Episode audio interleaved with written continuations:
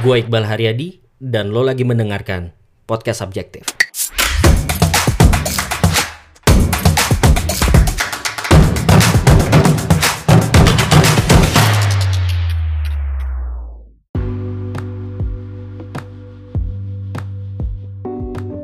Gila gak sih tiba-tiba udah bulan Oktober, November, Desember? Lu mungkin mikir, perasaan baru kemarin tahun baruan? Waktu kayak cepet banget jalannya. Padahal gue kayak belum ngapa-ngapain loh di tahun ini. Kok udah mau Januari lagi aja? Sekarang coba deh mikir sejenak dan jawab. Apa kabar resolusi awal tahun lo? Apa kabar target-target yang lo semangat jalanin di awal tahun? Berapa banyak yang tercapai? mungkin lo nyengir-nyengir getir nih jawabnya karena mungkin nggak tercapai atau bahkan lo udah nggak inget apa resolusi dan target-target lo tapi santai, gue nggak mau ngomongin soal resolusi atau gimana bikin plan tahunan yang rapi dan terstruktur. Nggak, nggak, nggak. Gue mau ngomongin hal yang menurut gue lebih penting, lebih wajib, dan lebih mudah dilakukan buat siapa pun, yaitu evaluasi akhir tahun. Bahasa lainnya, refleksi.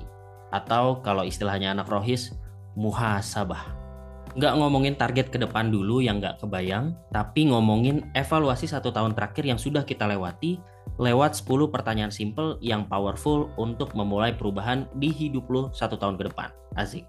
Siap? Yuk kita bahas. Bagian pertama, resolusi tahunan itu overrated. Gue mau share dikit dulu pendapat gue soal resolusi tahunan berdasarkan pengalaman gue, menurut gue resolusi tahunan itu overrated dan mungkin gak cocok buat semua orang. Soalnya seringnya malah bikin stres atau ya ujung-ujungnya gak kepake juga.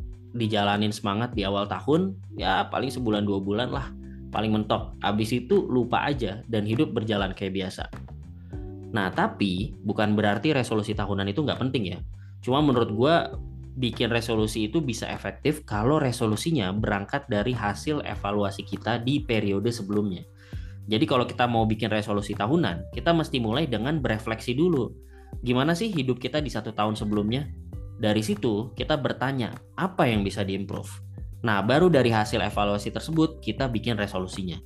Jadi nggak ujuk-ujuk kita bikin target yang asal nembak karena kepengen aja tahun ini target gue gaji naik tiga kali lipat tahun ini mau berat badan turun jadi 40 kilo padahal nggak ngaca dulu di tahun sebelumnya kayak gimana sih hidup kita bisa jadi itu bukan hal yang benar-benar kita butuhkan atau inginkan makanya ujung-ujung yang nggak jalan juga cuma jadi tempelan di dinding aja Nah, inilah kenapa penting untuk kita mengevaluasi dulu hidup kita di setahun terakhir itu kayak gimana, supaya jadi landasan yang lebih kuat untuk kita membuat rencana satu tahun berikutnya.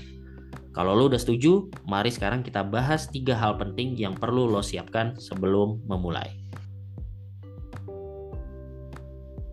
Bagian kedua, yang perlu lo siapkan sebelum mulai. Supaya hasil refleksi atau evaluasi ini bisa maksimal, maka gue sangat menyarankan lo untuk menyiapkan hal-hal berikut terlebih dahulu. Satu, agendakan waktu khusus untuk fokus gue sangat menyarankan untuk lo mengagendakan minimal 2-3 jam khusus untuk melakukan evaluasi ini. Kenapa? Karena lo akan butuh banyak waktu untuk berpikir dan merenung, dan ini akan bisa lo lakukan dengan maksimal kalau pikiran lo nggak terganggu dengan kesibukan lain. Jadi please please banget luangkan waktu khusus untuk exercise ini. Nggak harus langsung 3 jam, bisa juga misal lo agendakan dilakukan di tiga hari, masing-masing dicicil selama satu jam. Intinya sediakan waktu khusus. Dua, siapkan alat tulis, bisa manual berupa kertas dan alat tulis, pulpen, uh, spidol, atau pensil, atau bisa juga pakai laptop. Kalau boleh saran, lebih bagus kalau lo menulis di kertas dulu, baru setelah itu dipindahkan ke laptop biar lebih rapi. Ini yang gue lakukan. Tapi silahkan lo pilih metode yang paling nyaman buat lo. Tiga, siapkan handphone dan aplikasi-aplikasi tempat lo menangkap berbagai momen, seperti galeri foto, Instagram, Termasuk kalau lo suka nyimpan sesuatu lewat tulisan di notes, siapin juga notes app yang lo pakai atau bahkan diary atau jurnal kalau lo rajin nulis. Intinya, kumpulin semua app atau alat yang lo gunakan untuk menyimpan berbagai medu Intinya, kumpulin semua app atau alat yang lo gunakan untuk menyimpan berbagai memori di satu tahun ke belakang. Nah, kalau udah, Ayo kita bahas gimana cara melakukannya dan apa aja pertanyaan yang bisa jadi pemicu untuk mengevaluasi hidup kita. Bagian ketiga, pertanyaan evaluasi akhir tahun. Berikut gue akan bacakan 10 pertanyaan untuk lo bisa mengevaluasi hidup lo di satu tahun terakhir. Pertanyaan pertama, apa momen yang paling lo syukuri di tahun ini? Kita mulai dengan gratefulness dulu, rasa syukur. Coba ingat-ingat lagi hidup lo di satu tahun terakhir, apa momen-momen yang lo syukuri? Kalau bingung, lo bisa cek foto galeri, postingan Instagram Stories, notes, bahkan Google Maps lo untuk lihat apa aja sih momen-momen di hidup lo di satu tahun terakhir. Simpelnya, kalau sesuatu lu foto, lu posting, atau lu simpen di HP lu, berarti kan kemungkinan besar momen tersebut tuh berharga buat lo. Nah, lo bisa coba list berdasarkan setiap bulannya. Jadi cek dulu tuh, misalnya dari Januari ada momen apa aja, Februari ada momen apa aja, dan seterusnya. Catat semuanya, lalu pikirin dari momen-momen tersebut, kira-kira apa momen yang paling lo syukuri di tahun ini? Pertanyaan kedua, apa momen tersulit di tahun ini dan bagaimana rasanya saat itu? Gue yakin pasti ada momen-momen beratnya hidup di tahun ini mungkin bisa jadi juga masih berjalan dan lo rasakan sampai saat ini. Nah, coba lo renungkan, apa momen tersulit lo selama satu tahun terakhir? Dan bayangkan lagi serta tuliskan apa yang lo rasakan saat menjalani momen tersebut. Gue tahu mungkin ini nggak mudah, mungkin butuh waktu, tapi penting banget untuk kita lakukan. Karena mengingat apa momen sulit itu pasti akan jadi sesuatu yang bisa kita pelajari banget. Makanya coba ingat lagi, pelan-pelan aja, take your time, tuliskan. Next, kita sambung ke pertanyaan berikutnya. Pertanyaan nomor tiga, kalau melihat lagi ke momen tersulit tersebut, gimana rasanya sekarang? Apa lessons learned atau pelajaran yang bisa diambil untuk ke depan?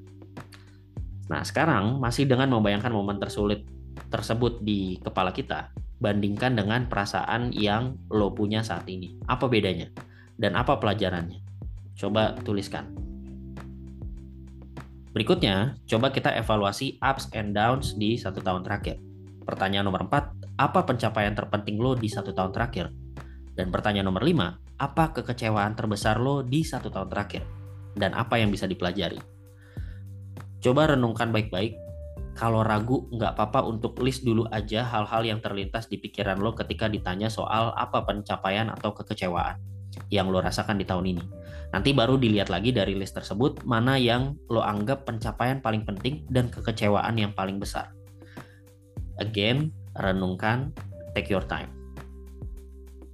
Berikutnya, kita evaluasi kebiasaan atau habit.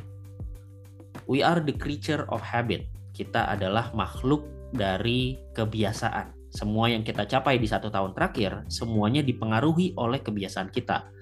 Nah, makanya Ayo kita evaluasi habit kita dengan dua pertanyaan berikut. Pertanyaan nomor 6, apa habit baik yang berjalan di satu tahun terakhir? How did it go? Gimana caranya supaya habit itu berlanjut terus? Dan pertanyaan nomor 7, apa habit buruk yang berjalan di satu tahun terakhir? Dan apa yang membuatnya masih berlanjut? Gimana caranya bisa berhenti? Coba evaluasi baik-baik, karena jawaban tentang habit ini yang jadi salah satu pemicu utama apa pun yang terjadi di dalam hidup lo. Berikutnya, pertanyaan nomor 8, apa satu goal yang bisa jadi fokus di tiga bulan terakhir atau dua bulan terakhir tahun ini? Kalau lo melakukan evaluasi ini di menjelang akhir tahun, misalnya di bulan November atau Desember, maka lo bisa gunakan redaksi seperti di atas. Kalau lo melakukan evaluasinya di bulan Januari misalnya, lo bisa sesuaikan redaksinya. Misalnya jadi apa satu goal yang bisa jadi fokus di tiga bulan pertama tahun ini. Silakan disesuaikan dengan waktu ketika lo melakukan evaluasi ini. Intinya kita ingin menentukan satu hal saja yang bisa jadi fokus action kita dalam waktu dekat ini. Pertanyaan ke-9, pertanyaan imajiner. Kalau lo bisa ketemu diri lo di satu tahun lalu, apa yang mau lo bilang ke dia?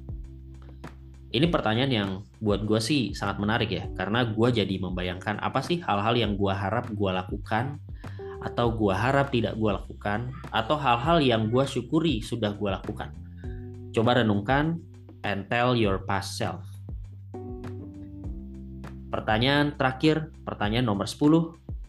Apa yang akan lo lakukan kalau lo tidak takut? Gue merasa ini pertanyaan yang sangat powerful dan gue dapat kalimat ini dari salah satu culture-nya Facebook. What would you do if you weren't afraid? Coba bayangin deh, kalau lu nggak punya rasa takut sama sekali, nggak takut mikirin dapat uang dari mana, nggak takut gagal, nggak takut dinyinyirin orang, apa yang akan lo lakukan? Apa yang ingin lo lakukan? Think about it. Coba tulis dan rasakan keberia ke... Think about it. Coba tulis dan rasakan keberanian lo muncul dengan berpikir dari pertanyaan ini. Bagian keempat, penutup itu dia tadi 10 pertanyaan untuk mengevaluasi hidup lo di satu tahun terakhir. Reminder lagi, pertanyaan ini hanya bisa jadi powerful kalau lo meluangkan waktu khusus untuk merenungkan dan menuliskan jawaban dari pertanyaan-pertanyaan ini. Terakhir, sebagai penutup, gue mau sharing dikit pengalaman gue setelah melakukan evaluasi dengan 10 pertanyaan ini. Gue menemukan beberapa hal yang ternyata mengejutkan bahkan buat gue sendiri gitu. Yang pertama buat gue ternyata pencapaian terpenting di satu tahun terakhir buat gue itu nggak ada hubungannya dengan pencapaian finansial atau prestasi tertentu, tapi lebih ke ketenangan batin dan perasaan yang intangible. Tadinya gue pikir gue akan menulis, oh tahun ini gue akhirnya bisa beli mobil, oh tahun ini alhamdulillah gaji gue naik, bla bla bla dan segala macam. Tapi ternyata lebih ke ketenangan batin dan perasaan yang intangible. Yang kedua, ternyata semua pencapaian dan kekecewaan gue di tahun ini akarnya adalah habit atau kebiasaan yang gue miliki. Baik habit yang baik maupun habit yang buruk. Makanya setelah menjawab pertanyaan nomor 6 dan 7, gue kayak terbuka matanya kalau kunci untuk gue mencapai atau menyelesaikan apa pun dalam hidup adalah dengan memastikan gue memiliki habit baik dan menghentikan habit buruk. Dan ketiga, gue selalu bisa mengucapkan terima kasih pada diri gue di masa lalu. Kalau hidup lagi sulit, gue kadang kecewa banget sama diri gue sendiri, kayaknya gue lemah gitu. Tapi setelah menjawab pertanyaan nomor 10, ternyata gue nggak selemah yang gue kira. Selalu ada hal yang bisa gue syukuri dan ap dari apa yang gue lakukan di masa lalu. Dan tentu masih banyak lagi yang gue pelajari, tapi semuanya mengarah ke satu hal. Mengevaluasi hidup satu tahun terakhir dengan objektif sangat membantu gue mengetahui nilai diri gue dengan lebih baik lagi. Sehingga gue bisa merencanakan hidup satu tahun ke depan dengan lebih baik lagi. Semoga lo juga akan merasakan hal yang sama setelah mengevaluasi hidup lo dengan pertanyaan-pertanyaan ini. Lo nanti bisa copy 10 pertanyaan ini dengan klik link uh, di deskripsi episode ini. Nanti gue akan taruh link di mana ketika lo klik, lo akan otomatis mengcopy sebuah Google Docs berisi 10 pertanyaan yang tadi sudah kita bahas. Bantu share episode ini kalau menurut lo bermanfaat. Boleh colek gue kalau lo udah selesai melakukan evaluasinya and let me know what you think. Terima kasih. I'll see you in the next episode and please be subjective. Gue mau terima kasih sama lo yang udah growing bareng podcast subjektif. Sejak awal, gue bikin podcast ini buat jadi wadah anak-anak muda Indonesia, kayak lo dan gue, mengembangkan dan memaksimalkan potensi diri, supaya kita bisa bikin dampak yang keren di kehidupan dan karir kita masing-masing. Makanya gue seneng banget kolaborasi bareng Cakap yang support episode ini. Cakap adalah platform belajar bahasa dan upskilling secara dua arah. Udah ada lebih dari 2 juta pengguna terdaftar yang menggunakan Cakap untuk belajar bahasa Inggris, Korea, Jepang, dan Mandarin. Gue setuju banget sama obrolan Tommy Yunus, CEO Cakap, dan Pak Gita Wiryawan di Podcast Endgame. Tadi kembali ke future ya, bahwa memang language ini is a new passport, Pak. It's the passport most underrated passport nggak usah sungkan untuk bisa ngomong Jawa, ngomong Sunda, ngomong Batak, ngomong bahasa Indonesia, tapi ya mbok kalau bisa belajar juga bahasa Mandarin, bahasa Prancis, bahasa Spanyol, Itali, Inggris. I think that would be really cool kalau kita bisa menginternasionalisasikan diri. Di Cakap, lo bisa belajar bahasa dengan efektif karena bisa berinteraksi langsung dengan tutor via video call, bisa dapat feedback sehingga tahu apa yang harus diperbaiki, dan jadwal belajar yang fleksibel dan banyak pilihan. Ada tiga jenis kelas yang bisa lo pilih, cakap private, cakap semi-private, dan cakap chat. So, ayo level up kemampuan bahasa lo di cakap. Saran gue, lo bisa mulai dengan ambil placement test cakap untuk mengukur level kemampuan bahasa lo saat ini cuma Rp5.000 aja pakai kode voucher cakap subjektif atau langsung klik bit.ly slash cakap subjektif. Siapa cakap dia dapat